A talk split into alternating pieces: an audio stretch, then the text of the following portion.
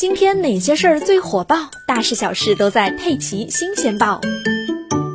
今天，北京举行新闻发布会，会上介绍了北京新增两例境外关联本地新冠肺炎确诊病例的情况。确诊病例一，现住昌平区龙泽园街道龙悦苑二区，为昌平区史各庄街道某保险集团的员工。